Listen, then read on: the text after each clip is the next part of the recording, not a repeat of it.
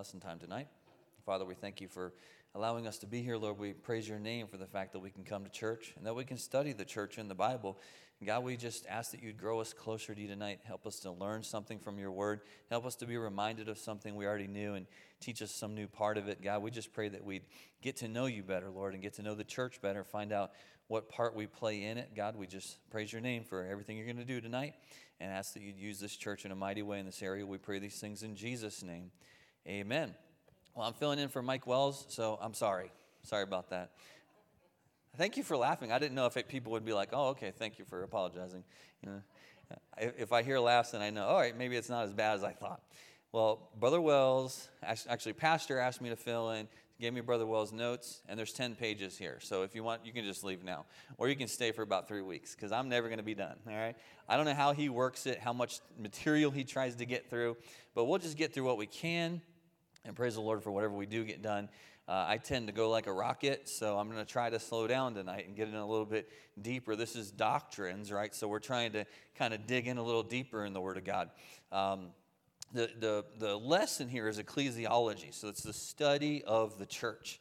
And uh, ecclesiology is one of those fancy words that comes from the Greek and was brought into English, and it, just the study of the church is not important how fancy the word is, but just what it means. We're studying the church and what the Bible teaches about the church specifically. So, the body of Christ and local called out assemblies of believers uh, as we practice, and as the Bible gives the example in local called out assemblies. So the, the lesson here starts out the word church can mean wildly different things to different people. You ever had somebody um, kind of give you a, a, an idea that they sort of had a different you know, image or different perception of what church is than you do? You ever heard somebody talk about going out and worshiping in the woods? or just kind of worshiping wherever they are, or, you know, kind of just, just expressing the fact that they don't believe that this thing that we do here tonight or this morning is what the church is. And really, the body of Christ is broader than what we do here. Uh, but I like to look at it this way, and this is not in the notes, uh, so you know, uh, don't blame Mike Wells for this. Blame me if, if you don't, if you disagree. But this is kind of the way I look at it. The church exists universally, right? But be careful with that term, universal church, because when you talk about the body of Christ, that's something we uh, are members of. So it exists universally, but we practice it, we participate in it locally. Right? I, I can go out there in the woods and worship God, yes, absolutely, man. I went on a backpacking trip recently and went down to the Appalachian Trail a ways and then hiked it down, backwards down Crabtree Falls. And man, I saw some things that made me worship God in my heart. Amen. Look at that creation. How can you not? Uh, but that's not the same as gathering together in a local assembly.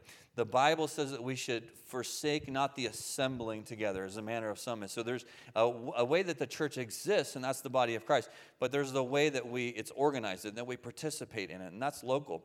So uh, there's wildly different interpretations of that word. That is why it's so important to understand what the Bible teaches. Why? Because there's some very specific teaching, some very specific doctrine, and then some really clear examples uh, you can see the church being carried out in the New Testament. And so when we look in the Bible and we see the way the apostles did it and the way those first few pastors did it, just barely a couple, you know, maybe one or two generations from the direct teaching of Jesus Christ, there's some really good examples to follow. Now, the church is more than a building, the church is not church. You know, we talk about church as in church attendance, and that's the gathering together, but the church is more than that, okay? When we go out and tell people about Jesus, when we go to, somebody's home and visit them and care for them, when we're just, you know, texting somebody to tell them, hey, Jesus loves you, I love you, it's going to be okay. Uh, when we do anything to serve the Lord as a part of this group, uh, we're participating in the church, and that's the body of Christ. The church is more than a building, uh, but it's a place where Christians meet together to grow in God's word, to glorify God, to edify and exhort each other, uh, provoking one another. What, what, is, what is it that we're talking about here? It's our participation in this group, this group that, that Christ created, this group that, that he started, founded, you could say. Uh, what, what does Hebrews 10 25 say?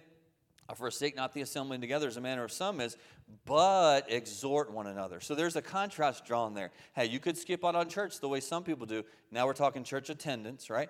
You could skip out on that. Uh, but the other option you have is to come and exhort one another. In other words, we come here, we lift each other up, we build each other up, we teach each other, we sharpen each other the way the Word of God says. That's the way the Lord puts it, so we might as well uh, go with that example, right? A church is God is a God ordained institution entrusted with the truth of God and a twofold commission from God. Uh, so the church is not something that man made up. It's not something that we just decided to get together. We created some books, or maybe we found some golden tablets. Nothing like this. God created and ordained the church. He said, "Here is a, uh, a, a something that I have said will be, and you should do."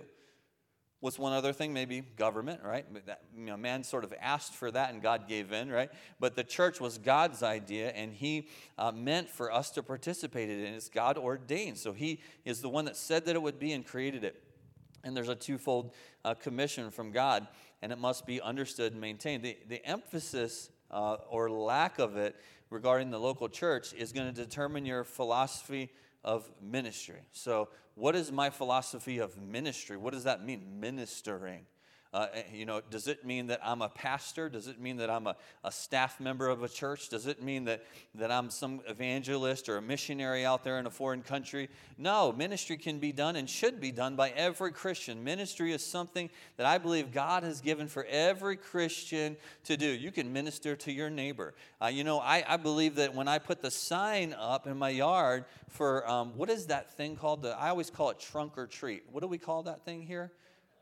Family Fun Fest. That is a really family fun fest. FFF. That is a really cool. I like that. It's clever. Uh, but I was, I've always called it trunk or treat because you get you know like a trick or treat, but you don't have any tricks going on, right? So I love that event, man, and I love that we get so many people at that. It's such a good way just to get people to come out with their families. And I believe when I put that sign in my yard, I was doing ministry to the neighborhood. Why? Because I'm telling them about an opportunity for them to hear about the gospel, for them to see a, group that they can participate in if they're already saved, for them to just come and get loved on if maybe they're having a hard time in life right now. Ministry is, is, is something that is, is available to and I believe commanded to every uh, believer. So uh, when I form a, a, a, kind of an image in my mind or a philosophy of what the church is, that will impact my idea of how ministry is done. I come here because I want us to exhort one another, and I want to be part of that. And, and, I don't just come here, I participate in things outside of these, you know, little hour times that we meet. You know, sometimes it's a big commitment to come two or three times a week. Uh, but I like to do things outside of that. You know, I don't do it in, as much as I'd like, but, you know, not just this uh, meeting here, but maybe some special events. And I love men's conference and the camp uh, uh, outing that we do and things like that. I love these extra opportunities because you can get things done during those times you wouldn't do when you're just here taking in a lesson or having a discussion. So the, when, I, when I see the church in, in a biblical sense, it'll form a biblical idea of what ministry is in my life. When a person's belief in regard to the church are unscriptural, so if I have uh, you know, uh, ideas that not, not calling them wrong or right, but when they don't line up with the Bible, when they don't line up with what God says, uh, it's, it's unbiblical. Uh, so I would call that unscriptural, the way the notes do, and unsound that doesn't line up with God's word, doesn't line up with what God is telling us. Then they'll lead to wrong purposes for its what the church's existence and wrong practices. If I don't believe the way God believes about why the church exists, then I'm not going to believe properly uh, uh, about my practices in the church. If I think the church is some ceremonial thing, then I might believe that we come and we practice our traditions and we do our ceremonies and then we go home and we eat pie. You know, that's not what the church is. That, those things are wonderful. Okay, I don't mind some church traditions. I love going home and, and eating dessert together. And When we go to the Mexican restaurant and we see pastor, I love things like that. Fellowship is great. Fellowship and bellyship, amen. Uh, but there's more to church than that. There is a lot more, and it's a lot deeper than that. Uh, and and uh, if we get the right practices in mind based on what the Bible says, uh, then we'll, we'll eschew or we'll avoid some of those wrong practices. So let's uh, get started with the fundamentals of the church. The fundamentals of the church. Uh, what are we talking about when we say fundamental? You heard that term used in a negative sense before, a fundamentalist. Are there some people that you've seen on the news maybe that are it's a negative, you know, connotation, the fundamentalist this or the fundamentalist that? Uh, I can think of a couple things, even one that was in the United States, a group in Utah that were called fundamentalists, and I would not agree with anything they uh, did or taught, basically, almost none of it. All right, but uh, a fundamentalist is essentially just someone that believes the fundamentals of something, the basics. So, the, what are the fundamentals? The basics, right? So, the fundamentals of the church, I believe that we should be, and, and, and I believe this church is, fundamentalist in a positive sense. We believe the basics, we believe those foundational principles that are in the Bible. So, what are some of those foundational principles? A major principle in interpretation is before we discuss what the principles are, let's learn how to interpret them. Always make a difference where God makes a difference. What does that mean? I'm going to go out in the community and make a difference today. No, I think that's not what the notes are meaning here. Make a difference, in other words, draw a distinction between two things when God draws a distinction. So, in other words, uh, you know, uh, th- this hymn or this uh, scriptural song or this spiritual song or, uh, you know, maybe a, maybe a psalm, there's some modern day psalms. You know, God may look at all these and say they're all godly you know but when god draws a difference between godly and ungodly or scriptural and unscriptural that's where i should draw a difference. So we're not talking about preference here. Uh, and similarity doesn't necessarily mean the same. So just because things are similar doesn't mean they're the same. In other words uh, i either qualify or i don't qualify for a job right? You know a lot of times now people believe in giving people a chance. Great you know if you want to be the one to do that I, I would empower you. Hey you know more power to you but bottom line, I either have the qualifications or I don't. You can qualify for something and you can be disqualified for something. Um, and I believe that ideas matter, truth matters. There is absolute truth. Uh, and, and just because something is close to what God says doesn't mean it's the same. Now, the closer you get to what God says, the better. But let's not, you know, say, "Hey, uh, we're doing, you know, this in a similar way to what the Bible says." That's good enough. No, let, us get it, you know, the way the Bible says in every way that we can. And in any way that it's not, we'll, we'll work on that later. You know, we'll, we'll get as close as we can to what the Word of God says by getting each thing right one at a time. When we realize something is wrong, we, we fix it. So the idea is not to get similar with what God's Word says, but to line up with it, to, to be in line with it. I like um, what I learned in Bible college. Uh, in I think it was apologetics class or science and faith, one of those. But uh, the teacher said, what I believe and truth really uh, is not all in the Bible. It can't be. You know, you, you kind of wonder when you hear that in Bible college, what is he saying? Not all truth is in the Bible? It can't be, right? Two plus two is four. That's absolutely true. But God could, could not put all the truth that could ever exist in the Word of God. That's impossible. It would literally be physically impossible. It'd fill the universe and just keep on growing right? We could not even try to read it, and nor could we even store it in the universe. Uh, so, not all truth can be in the Bible. Not all truth is in the Bible, but the Bible is all true, right? So, uh, what they taught us is. Uh, you know what I can, what I believe may uh, not be written in the Word of God. It may be external to the Word of God, but it should line up with the Word of God. So it may extend beyond the Word of God, but it should line up with it. it shouldn't contradict, right? I, there's there's things that we do in the church that are not prescribed by the letter of the Word of God. Right? What color should the carpet be in this church? I don't even know what color that is. Light tannish. I don't know. Uh, but that's not prescribed in the Bible, is it? But all things should be done decently and in order. So whenever they picked the color, well, you know, the discussion that was had about the color, how it was ordered, how it was paid for, all that should be done decently and in order. So there's a principle that governs that, but it's not expressly written down in the Bible. So some things, you know, we're just we're, we're basing it on the Word of God. When people mix things that God separates, there's always confusion. Uh, so some things should be separate. Amen. The the church should be separate from the world. The church and the Christian should be separate from sin. We should be holy as God is holy. We're never going to be perfect in this life, but we should strive for those things. And those are goals that God sets before us and something that He does want us to do with everything that's inside of us. So we, we should separate, not mix the thing, things that God uh, separates. Why? Because then there'll be confusion. Why? How can that happen? Makes me think of evangelists. Um, and this happened more in like the 80s and 90s when there'd be evangelists and they'd put all kinds of different denominations and worse than that, other religions on the platform so that people could be dealt with when they come forward by someone of their own like faith. Now that's you know confusion at best. I think the confusion might might be a little bit um, you know complimentary there. Uh, what's going on there is you're just encouraging people to not believe the Bible, to believe something that the Bible doesn't teach. Right. So God doesn't want you to mix those things that He separates. Um, you know, this church is, is very open minded. I appreciate that. The church is very loving. Uh, but what don't you see on the platform? Unbiblical teaching. You don't see that. What don't you see in even the discussion groups? We tend to keep it, you know, based on the Bible, right? Everybody present their own opinion, but it's based on the Word of God, and I appreciate that. Some separation is due there. Uh, in the Bible, God distinguishes a difference between three distinct groups. So here's where we're talking about separation and how God does that sometimes. Jew, Gentile, and the church. So 1 Corinthians 10 32, if you want to turn with me, you can. 1 Corinthians 10 32, the Word of God says, Give none offense. We're not talking about whether or not we're offending somebody here, but rather the distinction between the three different groups. But he says, Give none offense, neither to the Jews, nor to the Gentiles, nor to the church of God. So, what are we talking about here in using this verse to support? Is the idea that the Jews, the Gentiles, and the church of God are three distinct things according to God.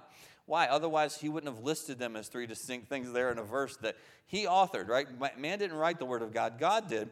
Uh, so, when we see these three different groups listed out as separate uh, groups, separate items, distinctive groups, we know that God separates them in his mind.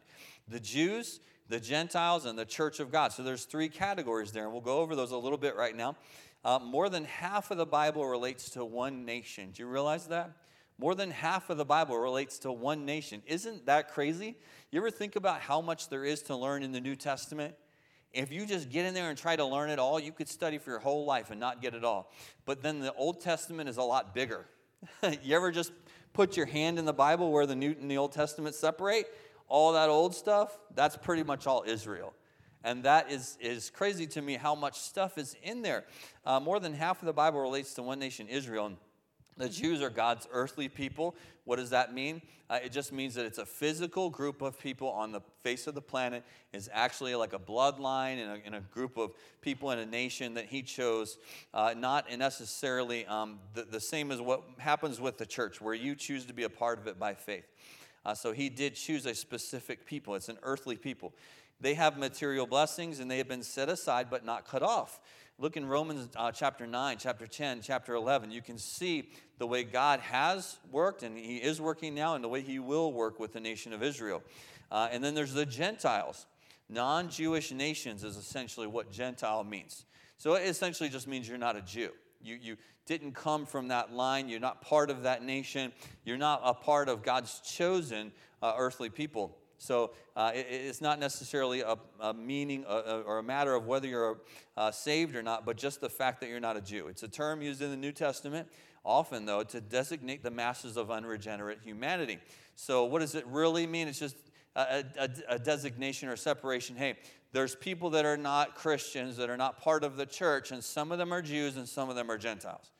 You can look in the Bible and see that there's those distinctions being drawn often. How do we know that? Because you know, look at some of the discussions in the New Testament they had when they were trying to de- decide things in the church. And James stood up, I think it was Acts chapter 14 or 15, and he said, Hey, let me give my sentence here. Let me tell you what's going to happen with these, you know, arguments and discussions about what we should tell Jews they have to do now that they're saved, you know. So there's this, you know, distinction being drawn often uh, you know, about the fact that some people are getting saved and they used to be Jews, and some people are getting saved they used to be Gentiles, right? So there's there's these three different groups. Then uh, the church, the church is a called out assembly of believers, uh, and it, you know it's composed of both Jew and Gentiles.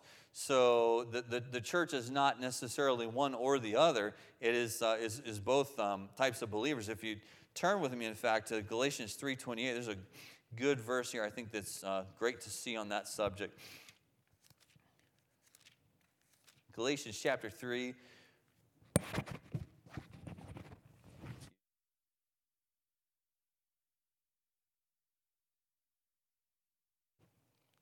Microphone tried to leave town on me.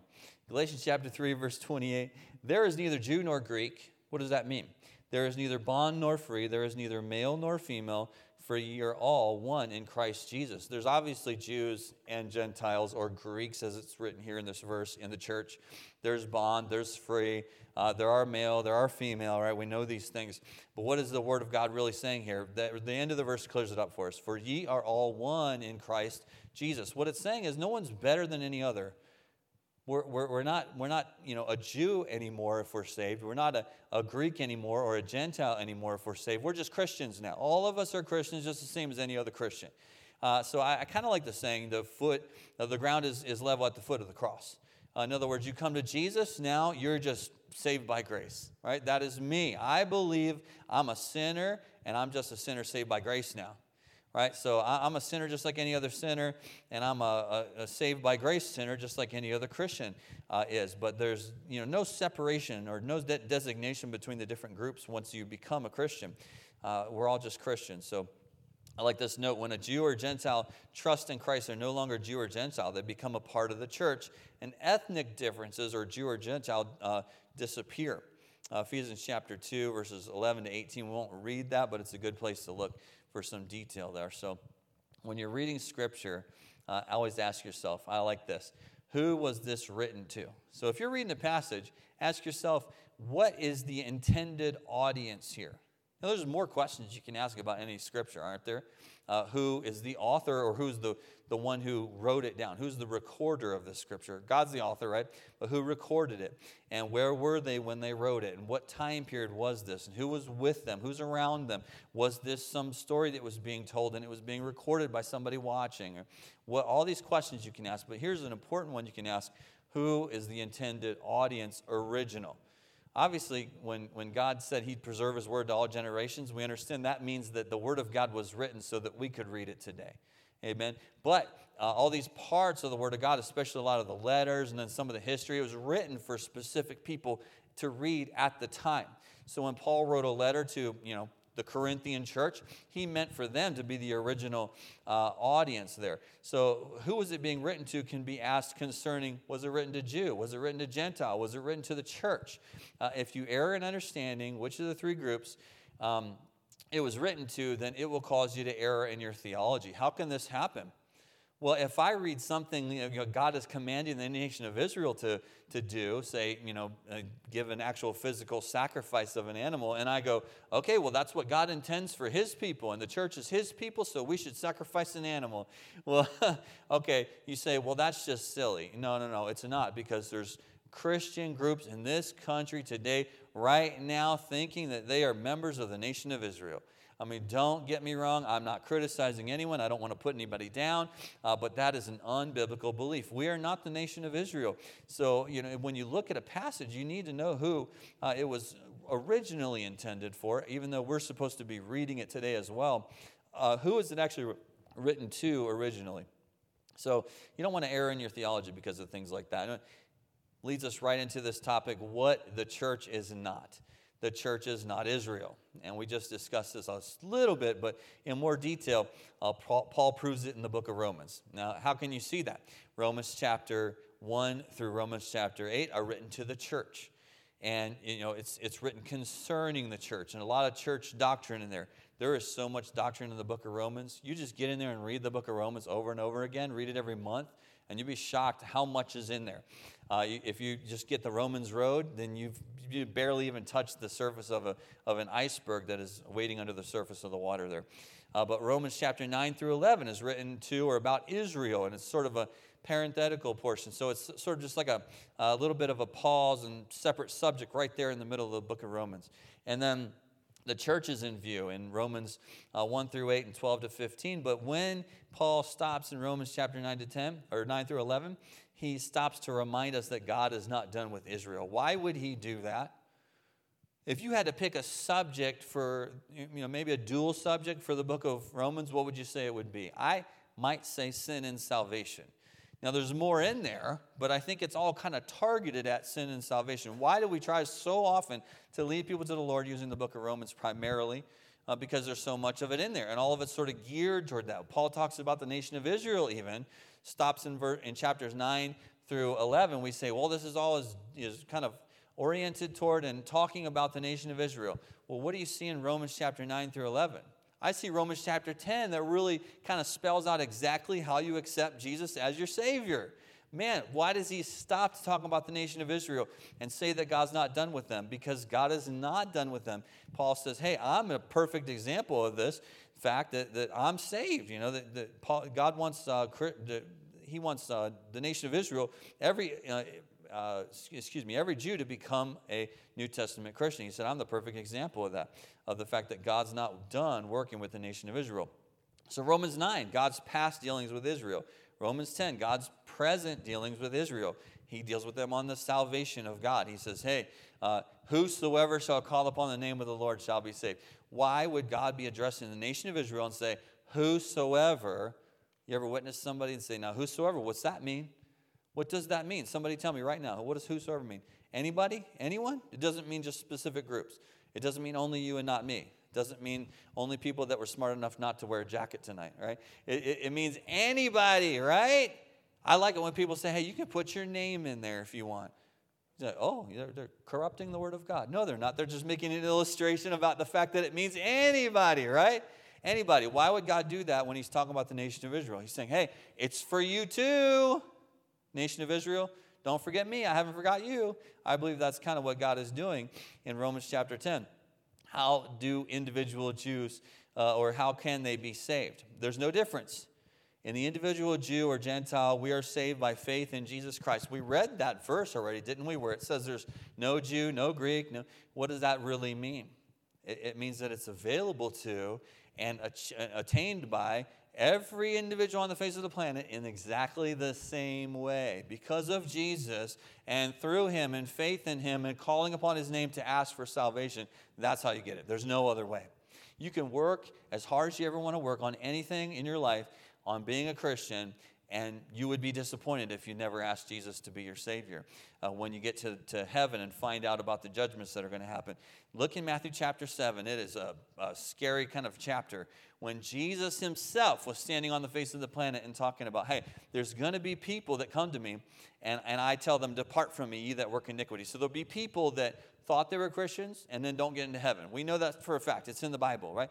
But here's what is scary about it these people go to him, and he said, standing on the face of this planet, incarnate, in the physical body, he said, They'll, they'll tell me, Lord, Lord. People who call Jesus Lord won't get into heaven. What does that mean? It means they didn't accept him as Savior. What does he give as the distinction in Matthew chapter 7? Why did he say that he's going to tell them, Depart from me? He said, I never knew thee. He didn't say, I didn't get to know you very well. He didn't say, uh, you know, we just didn't have the right chance to, to warm up to each other. He didn't say, you didn't serve me enough. You didn't do this. You didn't do that. No, he just said, I never knew thee. Not I didn't know you well enough. I never knew. What's that mean?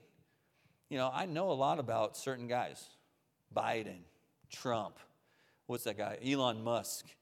I know a lot about these guys. Well, it's all over Twitter or X now. X. Sorry, it's not Twitter anymore. X. Whatever that means. Now there's a black X on my phone. I'd rather delete it. Uh, but I, through these things, I learn a lot about these people. But I don't know them. I don't know them one little bit. Why? Because I've never met them. Jesus is saying, Hey, I never had that moment where you asked me to be your, your Savior and I became your Savior. Never, ever, ever met you. I don't know you at all. Right? That's the only way to not know somebody at all is you've never met them. Romans chapter 11, God's future dealings with Israel, sincerity of God in keeping his promises to Israel. He doesn't just say, hey, you can become a Christian if you want to. Now let me move on to the Gentiles. he says, no, I made you some promises and I'm going to fulfill them. Why does God keep telling us in his word, I'm good, I'm good, I'm good? Not just I'm okay, but I'm good. He tells us, I am a good God. I love you. I'm going to care for you. I'm going to take care of you. I've made all these promises and I am going to fulfill them. Why? Because it's easy for us to forget that. It's easy for a man to not know and not be secure and to doubt and to question and to wonder and, and really just not be aware of the fact that God is good. He has to tell us, right? If nobody, if God didn't tell us, nobody would ever tell us that God is good. He had to tell us so that we could tell each other, amen. Uh, and th- th- all this brings up a question: Is God through with Israel, or is He done with Israel? I like his spelling here, T H R U. That's like the southern through, isn't it? Is He through? Is He through with Israel? No, He's not. God's not done with Israel. Amen. He is going to keep working with them, keep trying to get them to accept Jesus, and keep fulfilling his promises in their life, just the same as he do for any other person. Uh, but he answers the question clearly. Let's go to Romans chapter 11. If you don't turn to anything else, turn to Romans chapter 11. This is really good. That is uh, in the New Testament, just in case you're wondering how to turn to it. Just turn to the skinny part at the end, and you'll find Romans somewhere in there. Romans chapter 11, verse 1 I say then, hath God cast away his people? God forbid. Man, that's so deep and theological, isn't it? I wonder what all that means. Very simple, isn't it? Man, hath God cast away his people? God forbid. No, he hasn't. The Bible just spells it out for us in one little uh, uh, short bit there where he just says, No, I'm not going to throw away nation of Israel, and I haven't. Uh, so the church is not Israel, but God's not done working with them either. Uh, the church is not the kingdom. You know what the nation of Israel is confused about? Why? Why? Because the church was a mystery. They were confused about what God was going to do for them and how the, the Messiah was going to deliver them. How's this deliverance going to come? And they learned about the, the, through their scriptures and the Old Testament, they learned about a lot about the kingdom, but then uh, that caused them to look forward to that. And because the church was a mystery, they, they, uh, they kind of were just like, hey, where's the kingdom? When is it going to come? The church is not a continuation of the Jewish nation under another name. The church is something new. Now, what, if you're saying, what does God want, if I were to ask that today, what does God want for every Jew to do? Same as he wants for every Greek to do, or every, every, um, you know, every, every individual on the face of the planet, whatever you might call them. He wants them to accept Jesus. Amen? He wants them to become a New Testament Christian. Uh, so some have said that, that Christianity is sort of a continuation of the, the, the, uh, the uh, Jewish religion, uh, but it's not a continuation of the nation of Israel. Amen. It's a different group. It's something you could say that God wanted every Jew to convert to. you could put it that way. Although it's not a conversion, the nation of Israel was a biblical thing and is a biblical thing, but it's Old Testament, it's not new. Now that Jesus has come and been buried and died and risen again and ascended to heaven, he started the church. And so now we can ask Jesus to be our Savior. We can receive the Holy Spirit. He can indwell us. God wants that for every individual. So, any Jew that hasn't done that yet, that is what God wants them to do next. Uh, but it's not a continuation of that uh, Jewish nation under a different name. It is not a nation, it's a body. Most of the prophetic teaching in the Old Testament and the Gospels refer to the kingdom. So, this is where a lot of the confusion comes for Jews, is they're looking forward to receiving the thing that they do see promised in the Old Testament. How can you really fault somebody for that, right? It's just natural that there would be a confusion there uh, because, you know, God was progressively revealing the Word of God to us. It's forever settled in heaven, isn't it? Amen. Uh, the Word of God was written in eternity past, uh, but He progressively revealed it to man. It was progressively written down. Uh, you could say it's progressively inspired. And, and I think that's, you know, another one of those fancy schmancy terms that confuses us sometimes. It sounds like, you know, maybe I, got an idea for a song I wrote. I got inspired, you know. Well, uh, God did inspire men. The Bible explains how the holy men of old were moved as they uh, spake as they were moved by the Holy Ghost. So that's what inspiration is. It's just the recording of the Word of God by, by God communicating the words to certain men who would then write it down, right? So that has been done progressively. So in the Old Testament, there was some confusion there before the New Testament was revealed to man. Uh, so if we try to read the church into these passages, we'll be confused too. Do you know there's people that, that, that get on these uh, sort of, uh, you know, they, they sort of ride one doctrine as their little pet peeve, you know, and they'll just sort of get, you know, I'm convinced that this is the one thing we've got to have in our belief and our faith. And they sometimes get it out of the Old Testament. And the Old Testament is 100% true from beginning to end. Amen. All of Scripture is given by God, right? Uh, and is profitable for doctrine, for reproof, for correction, for instruction in righteousness. It's all the Word of God. And it's all 100% true. Even if there's a lie told in there, it's an accurate recording of the lie that was told. Amen. It's all true. I would never denigrate any of the Word of God. But we shouldn't move to the Old Testament uh, for the foundational principles of how we should behave in the New Testament. Amen. We ought to get in the New Testament, figure out what the church is, how it works, and all that, and then get in the Old Testament to support that, figure out where it came from, figure out what happened with the nation of Israel. Uh, and, and, that's how these things kind of go together. One supports the other, uh, but, but it, we can get in the Old Testament get a little confused if we try to turn the church into that, what we see in the Old Testament. Uh, Paul said that, that the law is a schoolmaster, amen. So uh, we can look in the law and it can show us our sin, right? But that doesn't mean I look in the law and, and you know, learn how to behave in the church. So, you know, we're beyond that now. we have just moved past that. It's not untrue, it's not to be thrown away, but it's just not how, we, uh, how God governs the church. So the failure to make this biblical distinction, it can be seen in a couple different places. Roman Catholics, they build magnificent cathedrals. You ever seen any of those? I, have seen some very impressive Roman Catholic churches in person, and it can be amazing. It's incredible. And the stuff that's in the, the Church of England and things like that, uh, the, some of that stuff is really awesome. Why they build those cathedrals? Uh, ordaining ritual priests like Old Testament priests who wear robes. Uh, so the cathedrals are like temples. The priests are like Old Testament priests. They wear robes. They try to uh, kind of inter, intervene in between God and man, but the Bible says there's one mediator between man and God, the man Christ Jesus. Amen. So this is an unbiblical idea. Uh, so, but they wear robes and try to, you know, kind of reenact the Old Testament. It seems like it, what is really going on? Trying to live by the law, trying to live by works. Uh, Semi-Jewish ordinances called sacraments, like sacrifices. Literal sacrifices happened in the Old Testament, but that was ordained of God right? So then when you try to move that into the New Testament and sacrifice, what are you doing? Well, uh, you know, look in. Uh, look in Hebrews chapter 6, I think it is, where the Bible talks about when people, um, you know, kind of get an idea about what salvation is, uh, but then what if they could fall away from that? The Bible says, I believe personally it's given a hypothetical there. What does it say? If they could lose their salvation, they wouldn't be able to get it back again. Why does it say that? Oh, because it, it spells it out. It says, because that would be kind of, uh, you know, making a, a shame of what, you know, Christ did on the cross. It'd be making it as if it's worthless what Jesus did on the cross is forever. Amen. It's, it's, it's eternal and it's all powerful. It is overcoming to death. He, he defeated death and, and his salvation lasts forever. It's not something that could be lost because it is forever by definition. Amen. Uh, he is God. So if he saves you, you can't even unsave yourself. I believe that's what the Word of God teaches. Uh, right? So what are they doing? They're trying to re sacrifice for Jesus. Amen. He's the perfect lamb.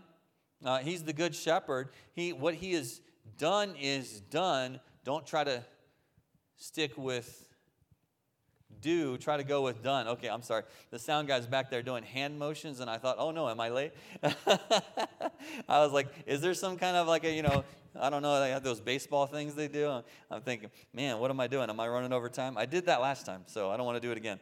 Uh, so the church is, uh, is not meant to be based on what's in the Old Testament. The church is not a kingdom. Jesus is said to be the head of the church, though, by the word of God, Ephesians 1.22. He's never said to be the king.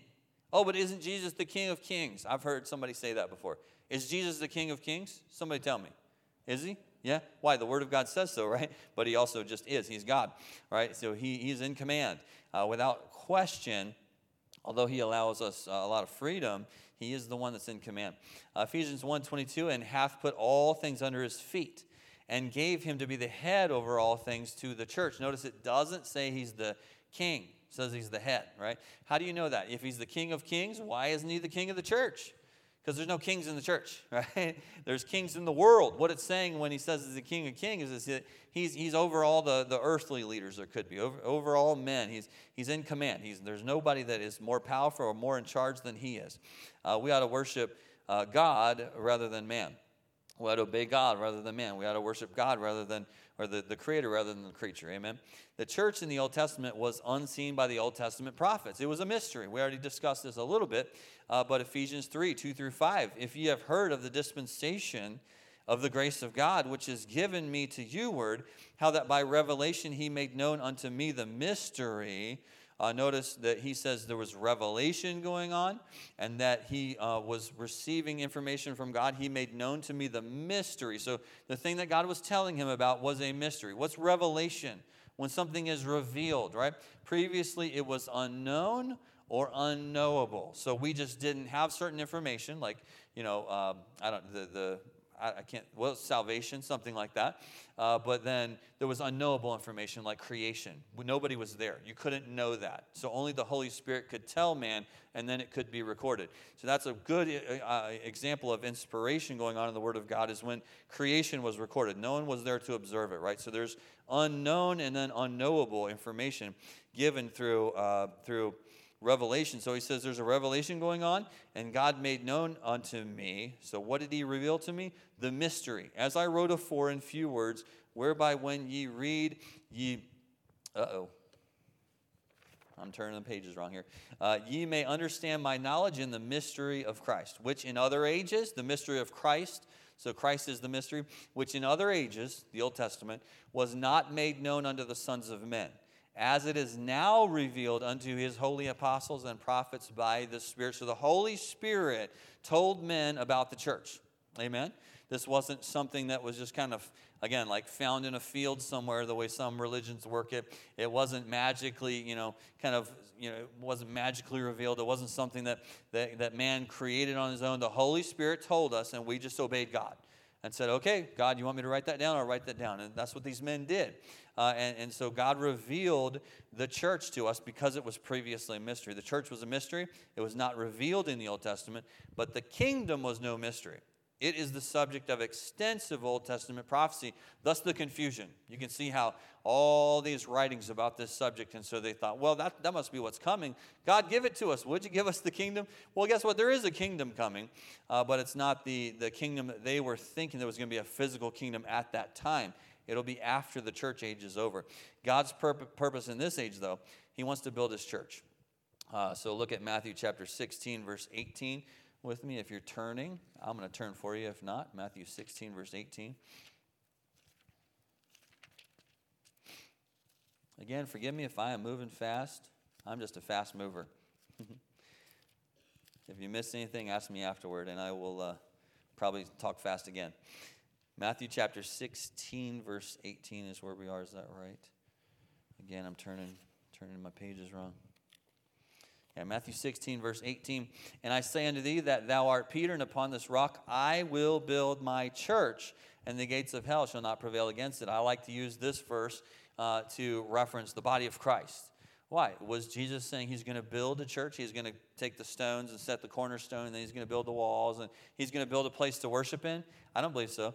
Was he saying he's going to build a specific church in a specific location, a, a local assembly? I don't believe so. I think he was talking about building the church as a whole the body of christ is what he is referring to here right? So not not talking about how it's again how it's governed or how we participate in it but how it exists. He's just saying i'll just build my church. I'm going to build the body of christ.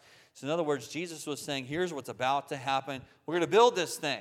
There's going to be this group and you're going to be members of it and here it is. It's, it's the church. That's what we're going to do. Uh, so acts chapter 15 verse 14 i won't turn there right now but another good verse to support it. It is not to establish, though, a vast, visible kingdom. So God's purpose right now is not to establish a kingdom. How do we know that? You ever heard of the millennial kingdom in the Word of God? Right? Well, that's going to be a thousand years after the end of the church age. After the church is raptured up, that'll happen. Right? So the church age ends, some judgments happen, the millennial kingdom, etc. Um, but uh, you know, study all that out, and when you study end times, we don't have time for that right now, but uh, the, the millennial kingdom is going to happen. So, why do I know this is not time for a physical kingdom that he's going to physically rule over? Because that is going to happen later. God will do this on earth, but not until the church is completed and raptured out. Uh, um, man, awesome information we're getting here. What the church is. Don't just figure out what the church is not. Amen. If you just get a bunch of negatives in your theology, uh, you, you don't, not, not negative as in bad or mean, but if you just get a bunch of knots in your theology, NOTs, then you don't get any is's or any r's or any you know positives, then you'll be missing a lot of information. What the church is is important information to get. What's the definition? The word church. So when we see, literally see the word church uh, in the Word of God, uh, that that didn't come from English. Amen. In case you, you weren't aware, they weren't speaking English back then when it was recorded, and the word uh, ecclesiology, so the, the word church and the word ecclesiology both derive from the Greek word ecclesia. So why do those come from the Greek? Because that's the word it, the, or the language it was recorded in. Amen. Not trying to be fancy and creating these theolo- theological terms. These theologians were not doing that. It's just straight out of what the original scripture was written down as. It was written down as Greek, and that word ecclesia was actually on the page. I've seen, you know, where it, you get these books and it has all the Greek laid out, and you can follow all the Greek words that you don't know and get to the one you do know. Ecclesia. Oh, I know that one. Okay, it's actually in there. I've seen it, uh, not in original copies, obviously, in, in modern modern printed copies, but it's in there. And ecclesia means a called out assembly. How do we know that? We study Greek. We learn the definitions. There's an entire nation full of Greek speaking people. I knew a Greek speaking girl in Bible college. She's friends with, with my wife. And uh, she would you know, tell me different words and how they're actually pronounced and how we were learning it wrong in Bible college because we kind of learn it the American way, you know? And uh, all this stuff, it's actually true. It's, it's kind of an, an old you know, way of speaking, the, the biblical Greek is uh, called Koine Greek, but it is 100% true, the meaning of these words. And when you break it down, you can see the roots prove it. Ek, or the, the root there in the beginning of the word ecclesia, means out of. And so, how do we know we're supposed to come out of? How do we know we're called out? Well, the definition of the word is there in the root out of. And klesia, to call of summons. And so, it makes me think of one of my coworkers. What's a summons? Something you actually have to get called and asked to do, right? Well, he got summons for, uh, for court. So, he's going to get, uh, uh, what do you call that? Jury duty. So I have to cover because he's my senior. He's, he's a senior developer on our team. Uh, so we're training me up in procedures that, that you have to do on government websites when the government shuts down. I hope that doesn't happen, but if it does, I'll be posting all kinds of stuff on the website saying the government shut down, right? Uh, why? Because he's got that summons. He may have to go and get called out to do something. Probably will, it looks like they're saying. So we're a called out assembly. We're called and we're called out of. Ecclesiology, so uh, then, is the study of doctrines concerning the church. So, what's an ology? An ology is just a study of, right? So, physiology, the study of, of the, the, the body and the, and the way the body is made up. Uh, ecclesiology, the study of ecclesia, right? Very, uh, uh very simple compared to what it sounds like. So, it's the study of doctrines concerning the church, the called out assembly of believers. Ecclesia, interestingly, is used 117 times in the New Testament. That's a lot. Man, you think it's all about the church, but how many times is the word going to be used? Guess how many times the word rapture is in the Bible? Can anybody tell me? None. but how many times is the rapture in the Bible? A couple times, right? Right? It, it, the subject is in there, but the word is just something that was created to talk about the subject of what occurs there, right? But ecclesia, man, that word is all up in there. 117 times. I bet you if you really dug in, you could find a lot more times the church is discussed where it doesn't use the word church, right? The body of Christ, all these other terms. Uh, it is used in several ways, but primarily in the following two ways in the New Testament. I love this uh, because when you look at all those 117 times, I had to do that in Bible college. Man, that was a lot of work. you can see it really is these two primary uses the body of Christ. So, what are we talking about? The church, uh, you know, exists universally, not the universal church. I'm not saying go out in the woods and worship and don't come to church but it does exist all around the world. The church, what is that? The body of Christ, something that we are all able to be members of without being enrolled as a you know legal or, or official member of a called out uh, local assembly. Uh, but we can all be members of this body just by accepting Jesus as our Savior. Uh, it's all born again believers, meaning every born again believer, not just only born, again believers, but every born again believer in Jesus Christ, no matter what denomination, location, they're part of the body of Christ, right? It doesn't matter if you're a Baptist, that matters. It does matter. But as far as whether you're in the body of Christ, I was trying to scare people there. Did I scare you? All right. Uh, it doesn't matter whether you're in the body of Christ as far as whether you're a Baptist. It really doesn't matter if you're some, you know, like far out denomination, like snake handler or something. I'm trying to, you know, just pick the most random one I know about. Uh, but it just matters whether you've accepted Jesus. That gets you into the body, right? Uh, so not not uh, some theological belief you might have, but it's whether you've personally received Him as your Savior. So entrance to the body of Christ. How do you get in? It requires repentance and faith in Jesus Christ and spiritual baptism into the body of Christ. Man, we could teach on this just this one sentence for months. define all those words, break it down, pick all the passages through the Word of God. You could do a preaching series on that. But hopefully, most of us understand what, what these words mean, at least in the basics repentance, kind of turning away from something and changing direction, going the opposite way. I like to, to think that you know, part of that repentance is repenting from being an unbeliever. Deciding I no longer believe I'm trying to do it on my own, but now I'm saying, I trust you, Jesus, enough to ask you to be my Savior because I believe that when I ask, you'll save me. Like that illustration Pastor did of the chair. We're not no longer floating over the chair. Now we're saying, Oh, yeah, Jesus, I do believe. I, I floated over the chair for a year, attending an independent fundamental Baptist church. for a year, thinking that when I was 13 I'd accepted Christ, and now I'm 23. I, you know, I'm a little older than that now, not too much, a little, about three or four years older. Um, but man, when I was 10 years later, 10 years older, I, I, they gave me security of salvation. So they kind of gave me assurance of salvation, shared some verses with me. Hey, here's how you can, you know, be sure that what you did was going to give you salvation. I said, yeah, that sounds exactly like what I did.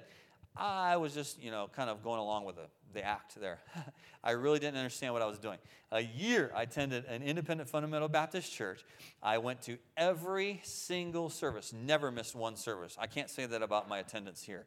I've done pretty good, but I can't say I've been perfect. There, I never missed a service, ever.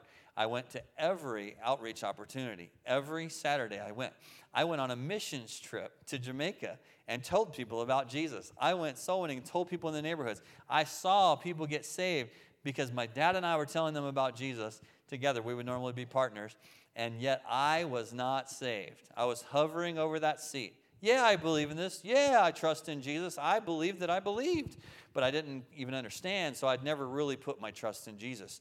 Amen. So we're talking about something where it is a matter of personal, not just you know my way, but it's me. I need to accept Jesus personally. And that did hit me about a year after I, I was hearing the gospel every day or every, every week. And uh, finally, I went, I went as a uh, counselor to a teen camp for a week with some teens, and I got saved. it was kind of uh, humbling. So, uh, but I was ready, man. I, would just been hearing enough about it and decided, hey, wait a second, that's, that's me. Uh, so, entrance to the body of Christ, that's what it takes. Repent, and then have faith in Jesus Christ, enough to actually ask Him for salvation. Uh, and then you'll receive spiritual baptism into the body of Christ. All of these believers are baptized by the Holy Spirit. Here's that baptism into the body of Christ. What are we talking about? It's a spiritual baptism. The Bible, I don't believe ever, you can take some verses and kind of interpret, uh, you know, a verse that's a little bit maybe less clear or something. You can kind of create your own doctrine out of it that maybe you might try to believe that the, the Bible says that the baptism is part of salvation. But let's look at the malefactor who died on the side of cross, or on the, on the cross on the side of Jesus. Did he jump down on the cross from, you know, from the cross and run off and get baptized and come back and jump on the cross and die? No, he just died on that cross. What did Jesus tell him? When he asked for salvation, Jesus said, Today you're going to be with me in paradise. So, where did his baptism happen? Was it a physical baptism? No. Uh, the Bible here is talking about spiritual baptism. 1 Corinthians 12 13. For by one Spirit are we all baptized into one body, whether we be Jews or Gentiles, whether we be bond or free, and have been all made to drink into one Spirit. What's the Bible talking about when it says we're baptized into the body or baptized by the Holy Spirit into the body of Christ? What does it mean? Doesn't that mean that we're baptized in the water and that gets us entrance into the body of Christ? I don't believe so. Uh, why? What would it mean? What would it mean otherwise? Well, it, I think it means the same thing as when we take that word baptism and use that to describe the submerging in the water. That's what baptism means. It, it, just means submerging. If you look at the, the word baptizo in the, in the Greek, and then uh, some guys have gone back and been extra word nerdy about it and gone back way back into old Greek documents and found hey, look how it gets used. It's in this recipe. And they found it in a recipe where they, they I think it was pickling, where they, you know, pickle different things. And it literally says to baptizo the thing that you're trying to pickle to submerge it into the fluid, right? So that's literally what it's saying here. Hey, you're submerged into the body of Christ by the Holy Spirit. It's, it's kind of an expression, I believe, uh, but definitely not saying that, that we need to be baptized to be saved. Otherwise, you know, how, what about the guy on, you know, that died beside Jesus? Jesus was being honest, I believe. He's God. He cannot lie. Uh, the church or the body of Christ is unique in God's plan. Why do we say that? It's comprised of all who receive Christ as Savior between resurrection and the rapture. What do we call that period? Jesus died, he was buried, he rose again. That was the resurrection. He ascended, right? He had some teaching before us right before he left, right before he ascended back to heaven. Pay attention to the teaching that was the last thing that Jesus told us right before he went back to heaven. Amen. Matthew chapter 28, right at the end of the chapter. It's called the Great Commission. Tell people about the gospel. That's basically what he said. The last thing he told men before he went back to heaven. Uh, his resurrection, though, was when he came back to life after dying and being buried. Between that and the rapture, when he'll come back in the air and we go up and meet him in the air, that's the rapture, the word that's never in the Bible but is all up in the Bible teaching, right? Uh, so between those, that beginning of the period and the end of the period, what do we call that? That's what we're discussing. That is the church. You could call it the church age, right? So it's unique in the fact that it only exists for a period of time. Is the nation of Israel abolished? I don't believe so. No. No. In fact, God is going to reinstate the nation of Israel. Amen. It is yet to, to happen. So we know that there's prophecy that hasn't come yet. Be careful where you, you place us in the timeline of the Word of God. Amen. Some things that are yet to come, uh, that, that, that are promised to come, have not happened yet. And that places us dead smack in the middle of the, yeah, the, the, the end, or the, uh, sorry, the, not the end times, but the, um, the latter days, right? But it doesn't put us in the millennial kingdom or anything like that. We're right in the church age. And so this is kind of right in the middle. There's, you know, the nation of Israel, and they just kept right on going. There's a millennial kingdom. That'll happen for a thousand years, but it hasn't even happened yet. But we're this temporary thing that kind of is stuck right there in the middle. Why? There's a purpose for that to spread the gospel while Jesus isn't here. He means for us to be a, a, a, method, I think, of spreading the gospel, and we're to represent him, him here on the face of the planet. So, the New Testament local church, what uh, are we going over here? What the church is, the body of Christ, and what the church is, the New Testament local church. So, it is that body of Christ that exists everywhere on the planet, but it is also the local assemblies. That's, I believe, how it's organized. So you can go to all kinds of verses here. I'll just turn to a couple though. 1 Corinthians 1, 2. Uh, what are we really doing here? We're trying to, you know, look at the, the verbiage that's used in the Word of God and see then what can we, you know, kind of infer that God believes. Let's, let's look at 1 Corinthians chapter 1, verse 2. Unto the church of God which is at Corinth, right? 2 Corinthians chapter 1, verse 1. I could keep turning and turning and turning, but we've only got like two minutes left, so I can only share a couple of these. 2 Corinthians chapter 1, verse 1. Paul, an apostle of Jesus Christ, he was an apostle. Amen. You can see it all up and through in the Word of God. By the will of God, and Timothy, our brother, unto the church of God, which is at Corinth. And it just keeps going and going down this list of verses. Do you guys have the list of verses in number two there? Yeah. I won't look them all up because, again, we have, I think, 39 seconds? No, it's 657. So we only got a couple minutes. Uh, but man, it just goes on and on and on. The church here, the church there. What does that mean? He didn't write a letter and write it to the body of Christ and, you know, hook it to an eagle's foot and have the eagle drop it everywhere around the globe. He was saying, hey, the church that is at this place, the church that is at this place. Why? Because you can see those examples in the Bible about how the church was participated in locally and how there were pastors that were uh, sort of ruling, if you will. There, there were authorities locally over those local assemblies and how the local assemblies would gather together. How can there be a Hebrews 10.25 assembling together if the church is not local? Amen. It is a local church. God, local uh, called out geographically, distinct assembly of believers. Here's a, the way he puts it in the notes, I believe, is the best. In those parentheses there, a local body. That's how we participate in the body of Christ. Is there's a local body. There is a local group uh, that is distinct geographically from the rest of the church. It's not that we're any different from the rest of the believers on the planet. Uh, there's over 90 of the 117 times the word church is used in the New Testament, it refers to the local, geographically distinct assembly of believers. What are we saying? That's the only way it's used? No, notice I love these notes. It, spe- it, specifies 90 of the 117 times. So sometimes it is referring to the body of Christ. But when we look at the fact that 90 of the 117 times it's used, it's referring to that local body. What can we infer from that? All kinds of things. It's the only thing that the apostles founded in the New Testament. I don't see anything else that they tried to create in any area when they went to that area. They were what you might call church planting missionaries. You could just call them that. There's all kinds of different ways of looking at it. You could call them evangelists if you want to, but they were church planting evangelists, right? so this is kind of the, their niche in ministry. Why? Because they were trying to spread the church, and God was doing that at that time. It wouldn't help to build a building for somebody at that time because there was no churches, right? They needed to get those churches started. So they were going around and founding local bodies of believers to participate together in church. There are many local churches. Look at Romans, look at Galatians. There are many local churches. It's not just one. Uh, so there's this, you know, kind of head church, and everybody else participates in that from afar. Touch the screen, you know, and you'll do whatever. I don't know what'll happen. Uh, but there's nothing like that going on in the Word of God. Uh, entrance to the local church does have some requirements repentance and faith in Jesus Christ it is totally biblical that we ask someone for their testimony of salvation before they officially join this church, especially because if they're not saved, we want to give them the opportunity to hear about the gospel. Uh, but that is required for membership, and that is listed out in Acts chapter 9.